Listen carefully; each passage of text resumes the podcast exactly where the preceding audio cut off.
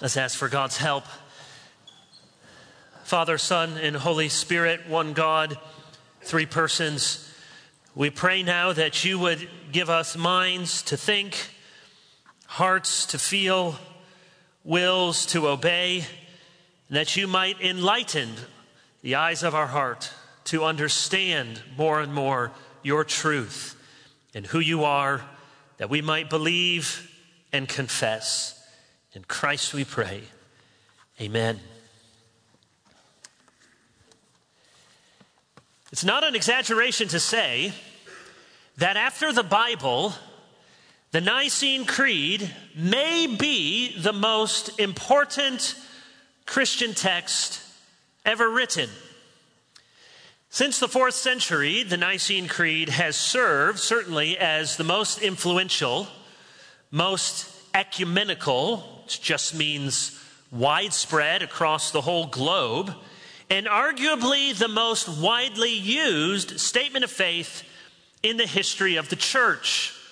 True, many of us are a little more familiar with the Apostles' Creed, and certainly we ought to use and recite the Apostles' Creed as we do here, and that is a faithful symbol, as they're called in the ancient world. So there's no need here to do creed versus creed. You could make a movie called Creed, I think.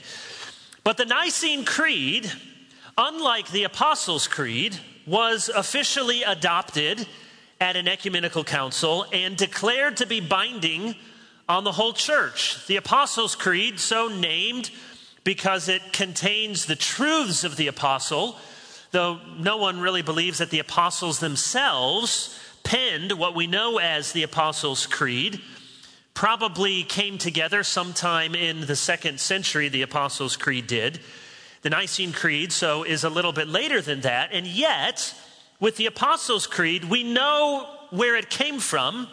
We know when it originated and we know why it was written. The, the history of the Apostles' Creed is just a little more ambiguous. The two creeds, if you're familiar with both of them, you'll notice, share a similar structure utilize some of the same language and you can find some of the same patterns, especially in the middle where you recount the, the life and death of and resurrection of Christ. But undoubtedly, as I think you'll see tonight and over these weeks, the Nicene Creed is more theologically precise and more doctrinally robust than the Apostles' Creed. The Nicene Creed is not only orthodox, that means a, a, right rule, or we use to mean right theology. It's not only orthodox in its doctrinal commitment, but you could say it summarized and defined orthodoxy itself. So, again, without hyperbole, we can say that every church and every Christian ought to know the Nicene Creed. Sometimes you see that on the back of books or something, must read. Really, it's uh, very hard to say that it's actually a must read after the Bible. It's kind of like Brian Regan has that little bit about would you say this is a must win game when you've only lost one out of a best of seven? No, it's not actually literally a must win game. Well, not many things written outside the Bible are really a must read, but if anything outside the Bible, would bear that commendation, it is the Nicene Creed. We are coming, plan your festivities well in advance, to the 1700 year anniversary of the Council of Nicaea. And just a parenthesis here when you have those moments, or people you know have those moments of doubt, and good Christians have doubt, Jude says, have mercy on those who doubt and you wonder, what are, what are we doing with this thing we call Christianity and these beliefs about a, one God and three persons and miracles and life and death and resurrection? It isn't ultimately why we believe it, but one of the things that can help you in those moments, just to remember 1700 years. Now, 2,000 years all the way back to Christ, and much longer than that into the Old Testament, but 1,700 years What's 1700 years from now? You can't even contemplate that far in advance or what the world will be like. And yet, almost certainly, it will be the case that if the Lord tarries that long, that the Church of Jesus Christ will still be reciting and studying this thing called the Nicene Creed. It's dating back to the Council of Nicaea in AD 325, which we'll see in just a moment, is not quite precisely where the Nicene Creed came from, but it's where the theology of the Creed originated. So, whether you grew up reciting the Nicene Creed, or you're vaguely familiar with it, or you did in fact think this was something about Rocky Balboa tonight with Creed, uh, if you've never heard of it, yet you're in the right place and hope you will track with us for this week, next week, and then two weeks into January. Here's what I hope to do in this four week series. The outline is going to be simple. You can really think of it as eight parts over four weeks. So that's two parts each week. This week is going to be mostly giving some history and context and background.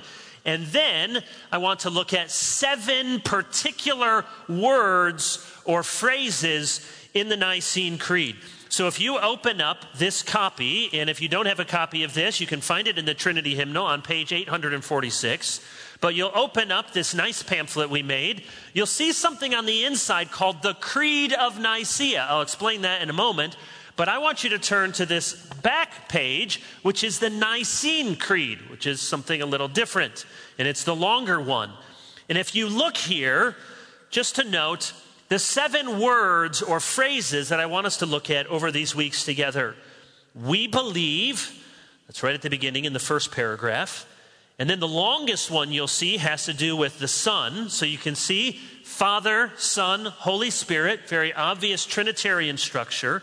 So next week we'll look at two words which really are at the very heart of the controversy the word only begotten and the word or phrase, one substance. Then, going down further in that second paragraph, we'll look at the phrase for us and for our salvation, which will take us through the work of Christ. And then into the final paragraph, we will look at the Holy Spirit, the Lord and giver of life, who proceeds from the Father and the Son. And then the last week in January, the sixth and seventh phrases one holy Catholic and Apostolic Church, and then finally one baptism for the remission of sins. And by looking at those seven terms or phrases, I hope it will introduce us and help to explain the entire creed. There's lots of ways to go about looking at the Nicene Creed. One could be strictly history, we're going to do that tonight. One would be devotional, to use this as a launching pad to look at various scripture passages, and we'll do some of that, but mostly I want this approach to be theological. That is, my hope is after these four weeks, this creed, which you've probably recited in church before, but the words go by very quickly, you'll have a better idea of what you're saying and what you're confessing. But first, some history.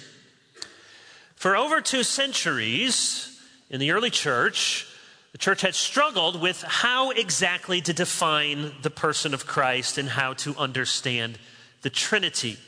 Now, when I say they struggled with how to exactly define it, I say that in a certain way so you don't think that the early church was worshiping all sorts of gods, and sometime at the Council of Nicaea, they said, All right, let's vote on how many persons in the Trinity. Let's vote on whether we think Jesus is God or not. Nothing like that happened, but rather, very organically as the Spirit moves and people are reading the scriptures and different formularies and liturgies are put together, there is an instinctive sense already to worship Christ, to honor Christ as God. So the church is struggling to precisely define it, to come to the right language, to safeguard these truths. They knew that the Father and the Son and the Spirit were profoundly the same, but the church also grasped in some way they're also distinct. How do we explain that? We're worshiping the Son of God.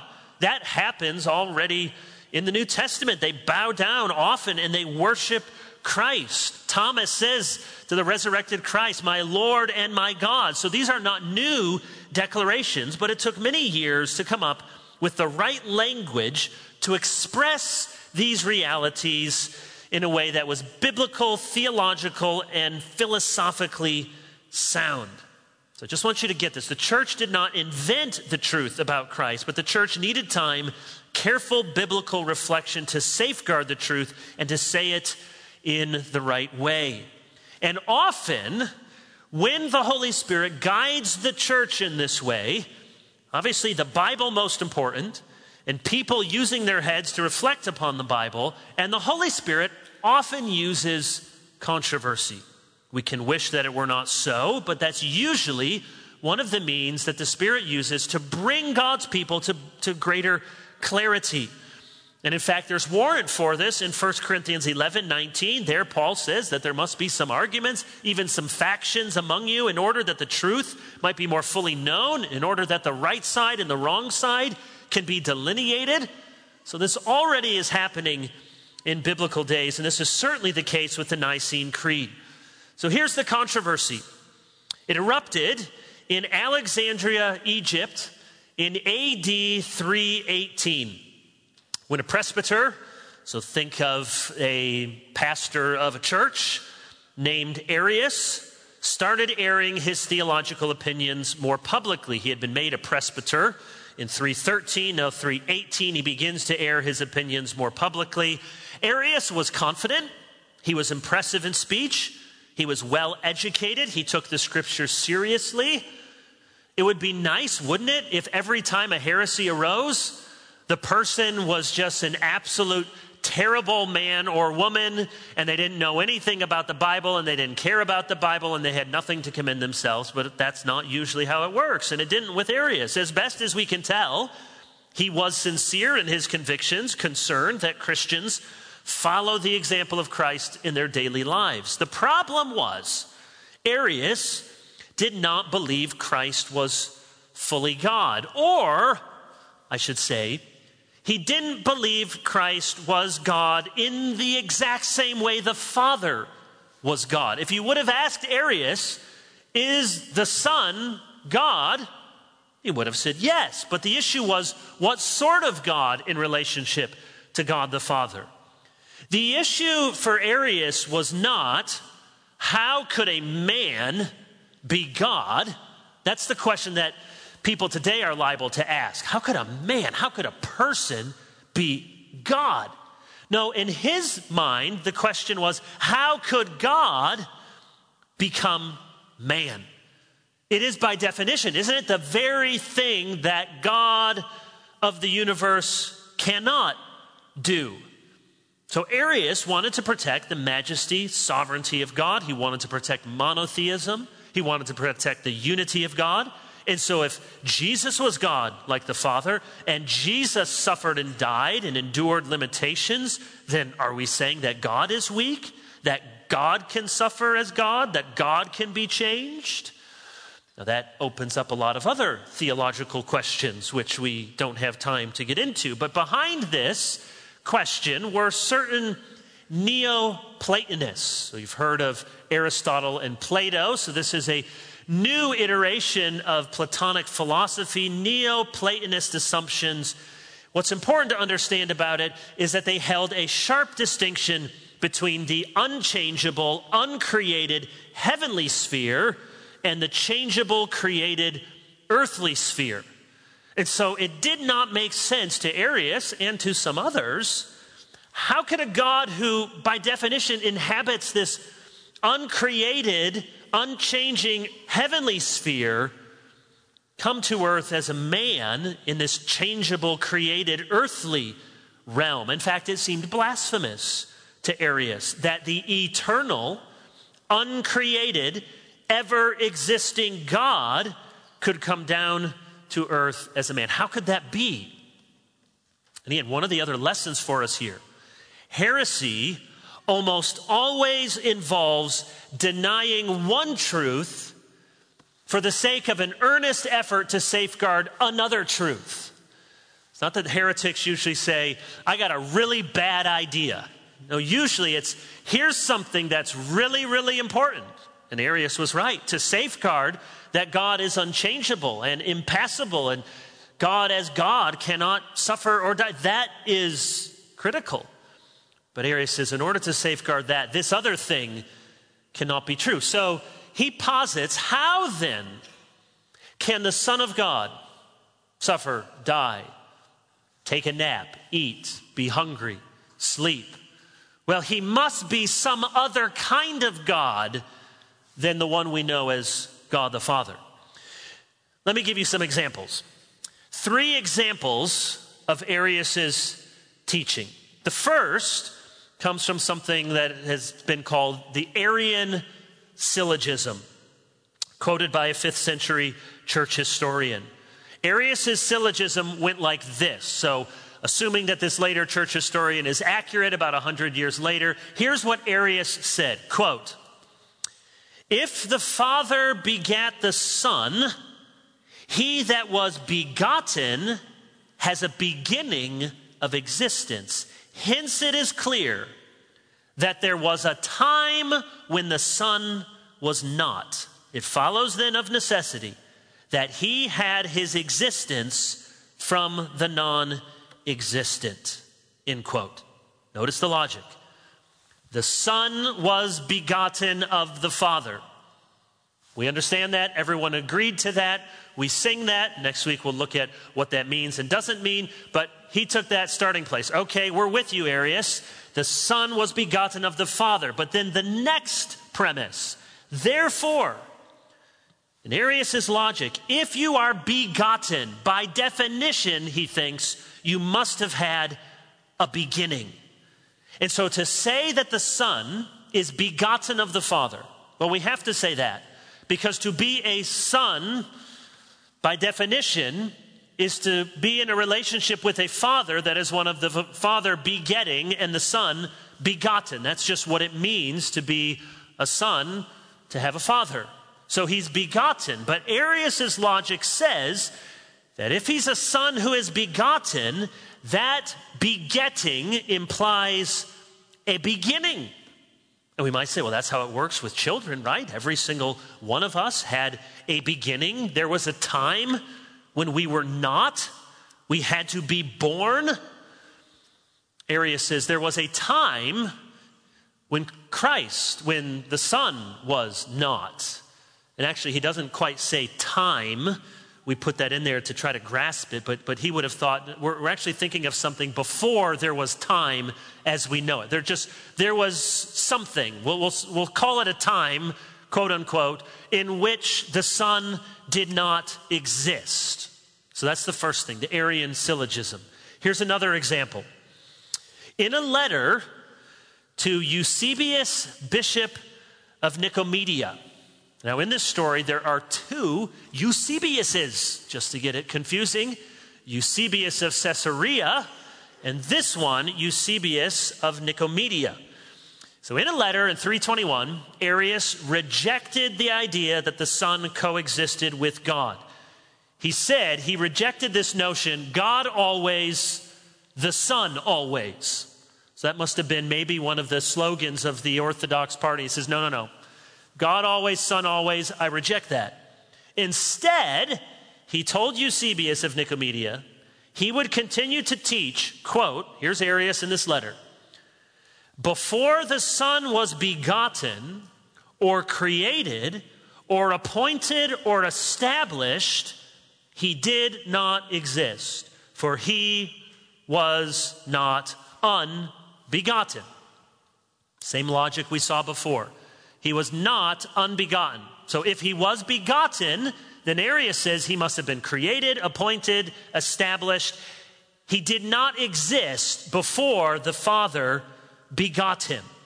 Arius claimed that he and his followers were being persecuted, quote, because we say that the Son has a beginning, but God is without beginning. Same idea. The Son is with, uh, has a beginning. God, the Father, no beginning. The Son, because he was begotten of God, must have a beginning. Third example. This comes from a poem which is recounted to us from Athanasius, the great champion of Nicene Orthodoxy. The poem is called Thalia, meaning abundance or banquet. And in the middle of the poem, and it might have been a hymn or a chant, we find the central contention of Arius' theology. Let me read it to you. The uncreated God has made the Son, a beginning of things created. And by adoption has God made the Son into an advancement of himself. Yet the Son's substance is removed from the substance of the Father. Now listen, this is key. The Son, this is Arius' hymn, is not equal to the Father, nor does he share in the all wise Father. And the Son is the teacher of his mysteries. The members of the Holy Trinity share in unequal glories. Ah, that last line indicates how much is at stake with this controversy. Lest you think, really, how much does this matter?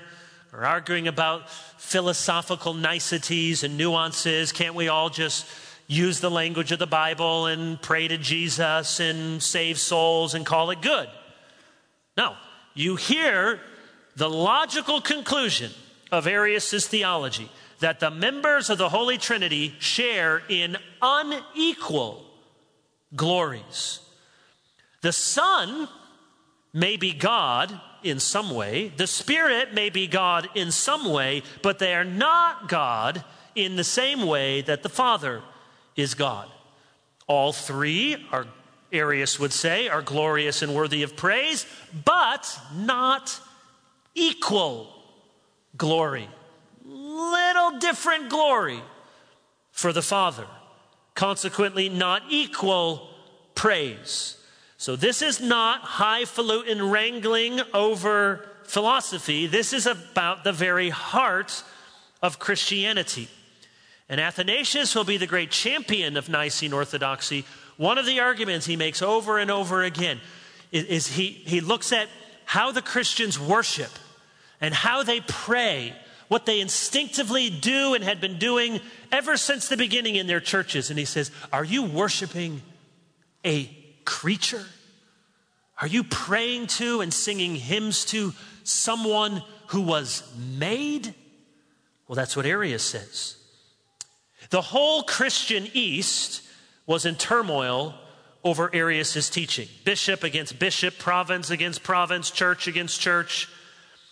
And so the Council of Nicaea is called by Emperor Constantine in AD 325 by tradition, said that 318 bishops were present.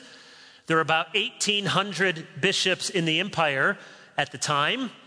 And at this time, still, bishop, presbyter, priest, this sort of language gets to be used very interchangeably. Uh, bishop might have been someone who had a, a, particularly important you know, city in which he was pastoring, but the later hierarchical organization will come over the ensuing centuries. So 318 bishops present. Only seven were from the West, meaning what today is France, Spain, Rome, Carthage, and North Africa. All the rest are from the East. It must have been just amazing to have an ecumenical council in the Roman Empire when it was just a decade earlier that Constantine had had his famous conversion, and now they were, some of these bishops literally would have had disfigurements, would have had the literal scars in their bodies from the persecution that they faced at the end of the Roman persecution before Constantine's conversion. Eusebius of Caesarea, other Eusebius, maybe the first church historian, writes about Constantine in very glowing terms that he glittered with rays of light. His purple robe was glowing and radiant. His clothing was adorned with the splendor of gold and silver. He was like a heavenly messenger of God. And we're apt to read that and say, okay, come on, Eusebius. I know, I know. You're trying to be in good with the emperor. You're laying it on a little thick. And maybe he was, but remember, he had no doubt seen Christians killed by the Romans. He had witnessed the suffering, and most of the bishops had.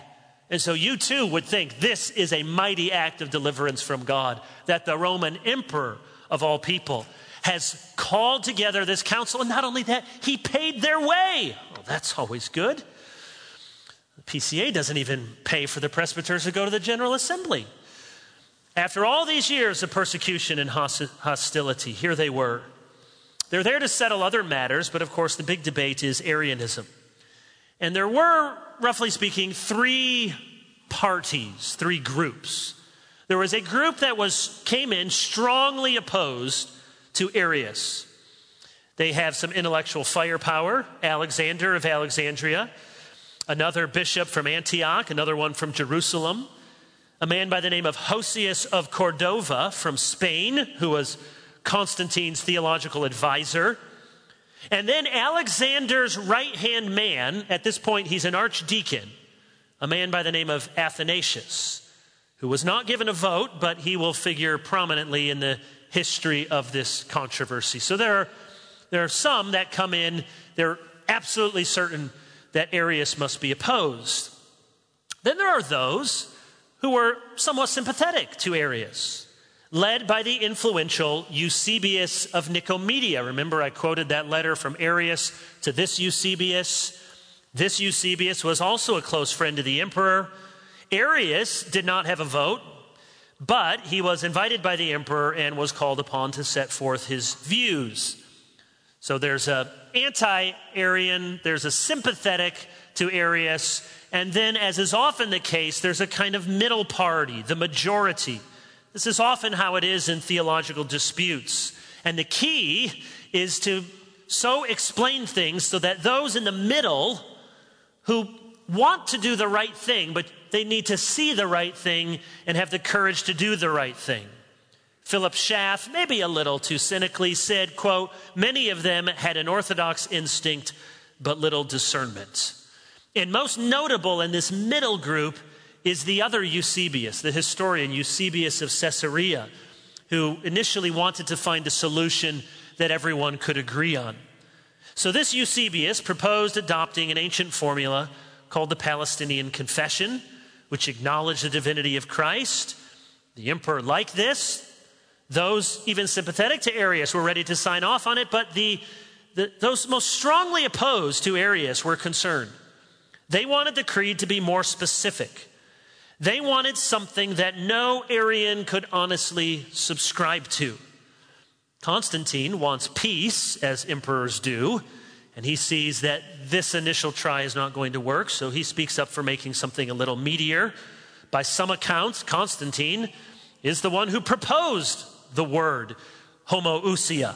If that's the case, it's almost certainly that Hosius of Cordova, his advisor, was the one who proposed it to him, and maybe to lend it some weight, it came through the emperor's mouth. But Hosius comes back with a document that the bishops agreed to. The Son was declared to be of the same essence of the Father, and Arianism is clearly condemned. So I want you to take this pamphlet and I want you to open up to the middle there the Creed of Nicaea. So, this Creed of Nicaea, not exactly the Nicene Creed, which we'll come to, but this, in the middle of your handout, was first promulgated on June 19, 325.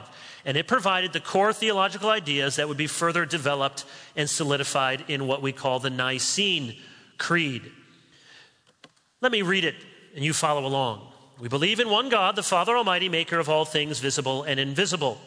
And in one Lord Jesus Christ, the Son of God, begotten from the Father, only begotten, that is, from the substance of the Father God from God, light from light, true God from true God, begotten, not made. Okay, so that's clearly a swipe at Arius. Of one substance. There's the word that we'll spend much time on next week.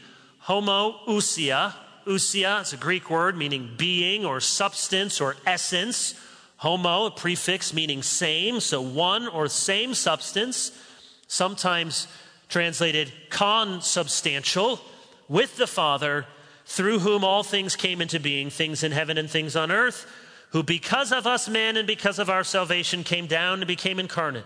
Becoming man, suffered and rose again on the third day, ascended to the heavens, will come to judge the living and the dead, and in the Holy Spirit, And then this initial creed has a paragraph denouncing the false teaching. But as for those who say, and here we're quoting the Arian idea, there was when he was not, and before being born he was not, and that he came into existence out of nothing, or who assert that the Son of God is of a different hypostasis or substance, or is subject to alteration or change, these, the Catholic, their meaning universal, there is no Roman Catholic Church as such, I would argue. Yet, the Catholic and Apostolic Church anathematizes, condemns. So you see there in that anathema the critical language. Anyone who says the Son of God is of a different substance. Now, look at that. This is just to make things, uh, make sure you're, you're thinking clearly. You see that other word? which is just given in its Greek term instead of translated, a different hypostasis. Here's one of the confusing things about church history. That term, at this point in the fourth century, means basically the same thing as the next term, substance. It means being, essence. Think about the godness of God. But this term, hypostasis, will change a bit in its philosophical meaning and come to mean something like our word person. So later, as the doctrine develops, it will be said that the Trinity exists in three hypostases. Or when we talk about Christ, we talk about the hypostatic union. That is one person, the union of two natures. But here, it's not the word thinking person, but more essence or godness or substance. So, this is what the Council of Nicaea establishes in 325.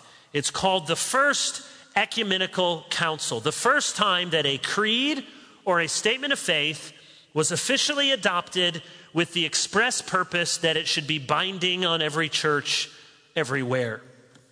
So, Arius is sidelined. And you might think, yes, roll the credits, end of the movie, good for Nicaea. But the issues were far from settled.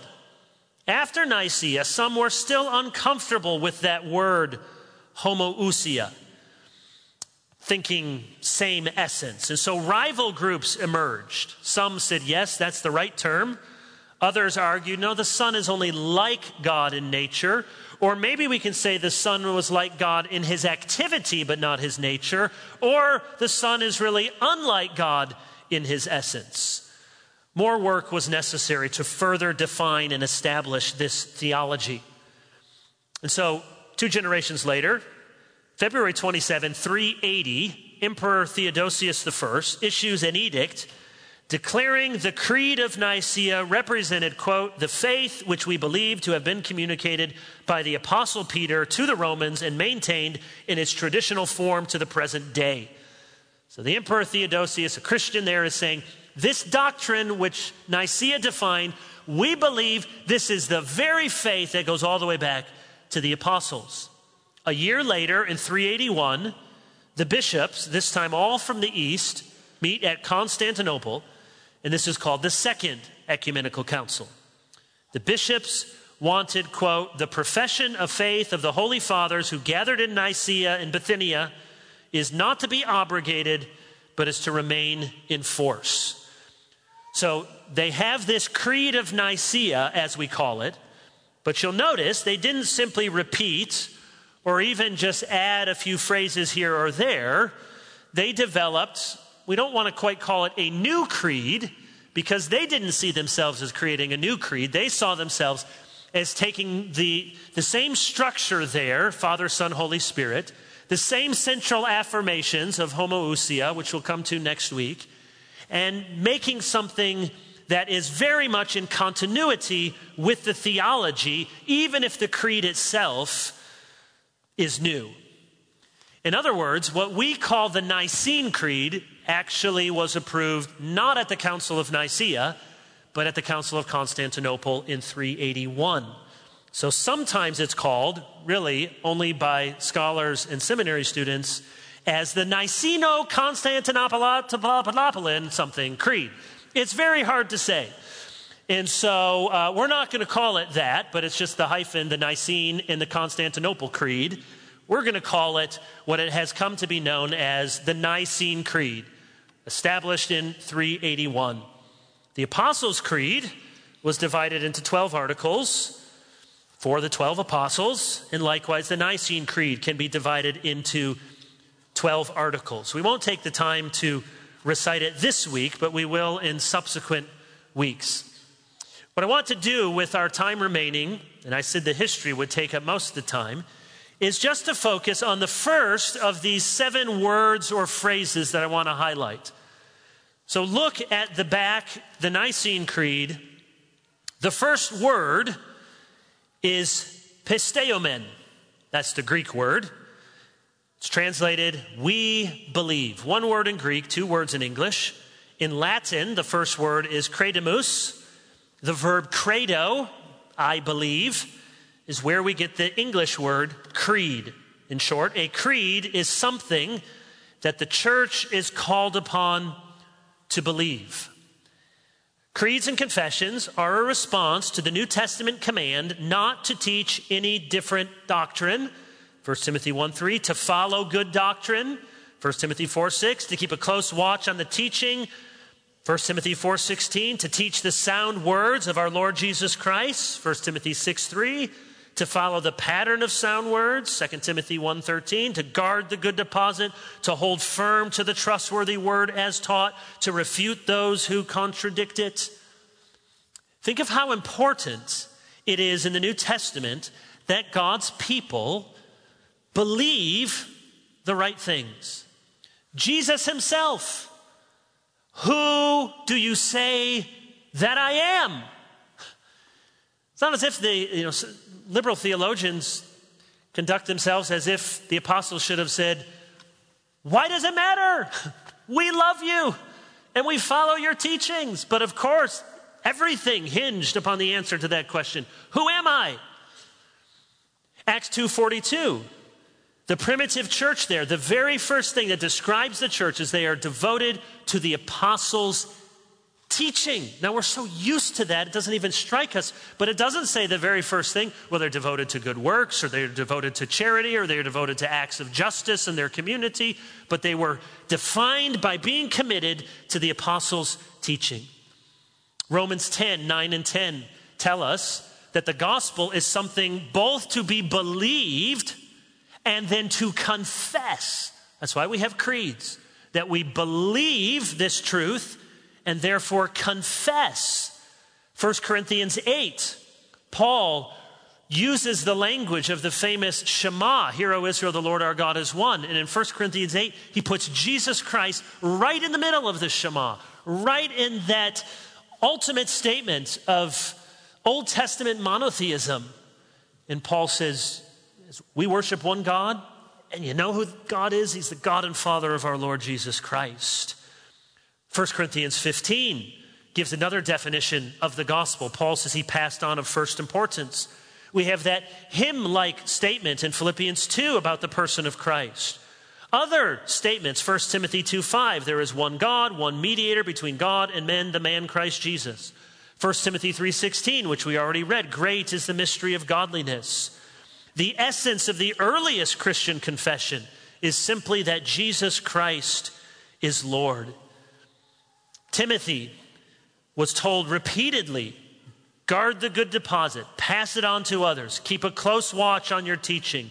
You must be able to teach, correct your opponents with gentleness. In short, he must be able to give instruction in sound doctrine and rebuke those who contradict it. We could go on and on. Clearly, in the New Testament, there is a core of apostolic teaching that must be embraced by the Christian, a deposit of truth without which our gospel message is no longer the gospel. And Paul says again and again if you depart from these core truths, you have departed from the faith. It is amazing when you think about it that doctrine should be this important. This is not the way that religion worked in the ancient Roman world. Christians believed certain things were true. And essential to being a Christian was affirming specific facts of history and particular interpretations of those facts. If you've been a Christian a long time, that just seems intuitive, but it was not at all intuitive in the Roman world. Religion in the Roman world was expressed in different ways. Let me suggest a few. One, Roman religion was usually cultic ritual. I don't mean cult like a scary compound, I mean worship, services, rites, liturgies, a cultic ritual. That is, religion in the Roman world involved sacrifices, priests, priestesses, and temples. That's what you did.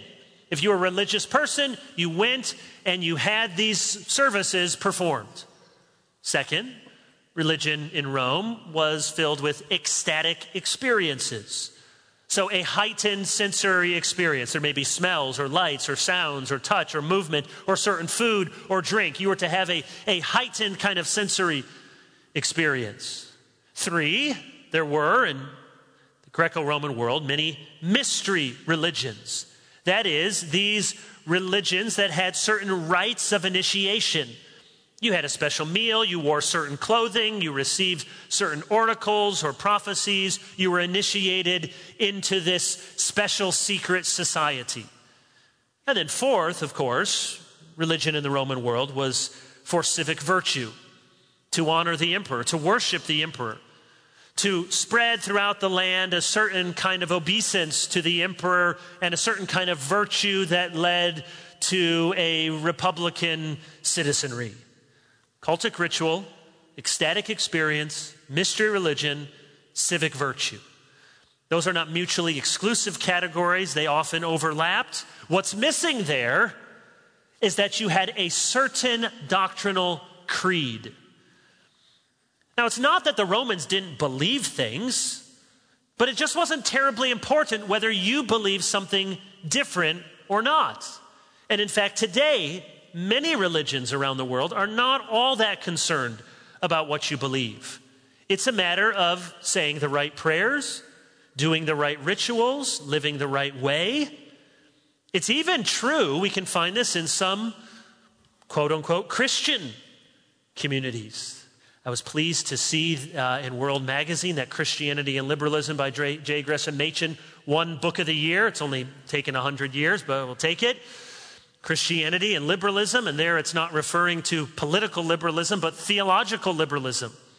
And the most important word in the title of Machen's favorite book is the and Christianity and liberalism. That this doctrine that developed that was anti doctrine, anti supernatural, Machen rightly said, was something different than Christianity. And it's true.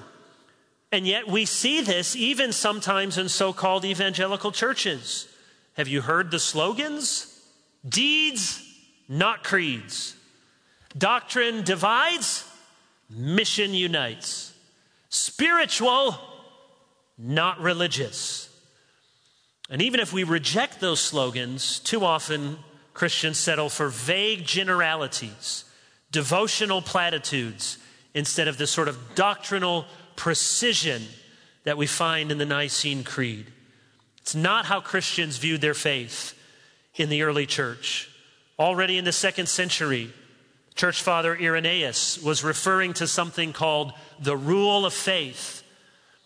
And think of Irenaeus. You may not have heard of him before, but just to get to connect in, John, the apostle, Jesus' disciple, John, there on the Mount of Transfiguration, there at the empty tomb, there in the upper room, there uh, receiving revelation, this John taught Polycarp, the famous bishop of Smyrna and martyr, who in turn taught Irenaeus. So we are not very far removed from the apostles themselves. This Irenaeus, in combating the Gnostic heresy, often referred to this rule of faith. That is already in the earliest days of the church, there was a sense that there's this deposit of apostolic doctrine, and we test our teachings against it. The Apostles' Creed probably dates in its earliest form to the middle of the second century, sometimes called the symbol of the faith, and it's likely it grew out of liturgical formulas. Three questions were put to adults coming for baptism, adult converts to baptism. This is recounted by Hippolytus of Rome, who died in the early part of the third century. So this is very early. See if this sounds familiar. These were already, these are the questions. If you're an adult coming to make profession of faith, and three questions Do you believe in God the Father Almighty? The person says, I do. Second question Do you believe in Christ Jesus, the Son of God, who was born of the Holy Ghost and the Virgin Mary, and was crucified under Pontius Pilate, and was dead and buried, and rose again the third day? Alive from the dead and ascended into heaven and sat down at the right hand of the Father and will come to judge the living and the dead? The person says, I do. And third, do you believe in the Holy Spirit, in the Holy Church, and in the resurrection of the body? That baptismal formula is already there in the second century and probably was there from the very beginning of the Christian church. Converts being baptized were required to make a confession of faith and it involved a confessional formula very much like that one, if not that precise one, that Trinitarian structure. And you can hear in that baptismal formula the language of the Apostles' Creed. And you can hear in that so much of the language of the Nicene Creed, all of which is to say, from the very beginning, the Christian church understood itself to be a community of people bound together, yes, by a, heartfelt religion and experience, yes, by a way of living in obedience and a hope and an expectation, but bound by a certain rule of faith, a certain set of doctrinal commitments. The famous historian Jaroslav Pelikan observed it is one of the most persistent features of all Christian creeds and confessions. He says a feature so obvious it is easy to overlook.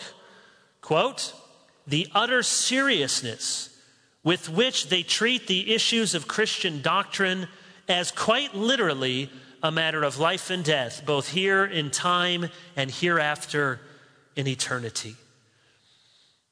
So I've chosen this first word, that simple phrase, we believe, because it orients us to why the creeds and confessions and catechisms are so important. It is not enough to simply exhort people to live like Jesus. It is not enough that we might have vague, generally spiritual experiences.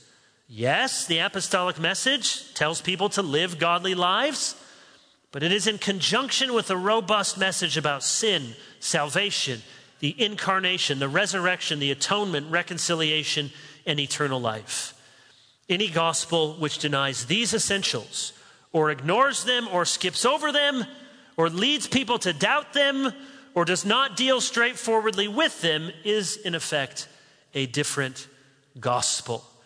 And there is nothing more important in this gospel declaration than understanding the person of the Lord Jesus Christ and why he is worthy of worship. And the Father, Son, and Holy Spirit together we worship as they share in equal glories. Let's pray. Father in heaven, thank you for this faith, once for all delivered to the saints. Help us to think clearly together with this ancient creed to guide us, testing all things against your word, but that we might understand more and more who you are, what we believe, and why it matters. We pray this in Jesus' name. Amen.